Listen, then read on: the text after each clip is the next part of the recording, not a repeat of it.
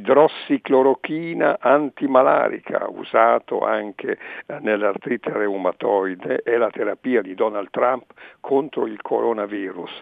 Non è poi un eh, medicinale da prendere con leggerezza, ci possono essere infatti effetti collaterali come le alterazioni del ritmo cardiaco. Questo medicinale idrossiclorochina riduce l'entità dell'infezione polmonare e la permanenza del virus in circolo. È un medicinale che viene usato anche per uso profilattico e non per uso terapeutico. Trump prende il medicinale da una settimana e mezza e dice di stare benissimo, si è curato da solo come accade spesso a Trump, però curarsi da solo non è il modo migliore.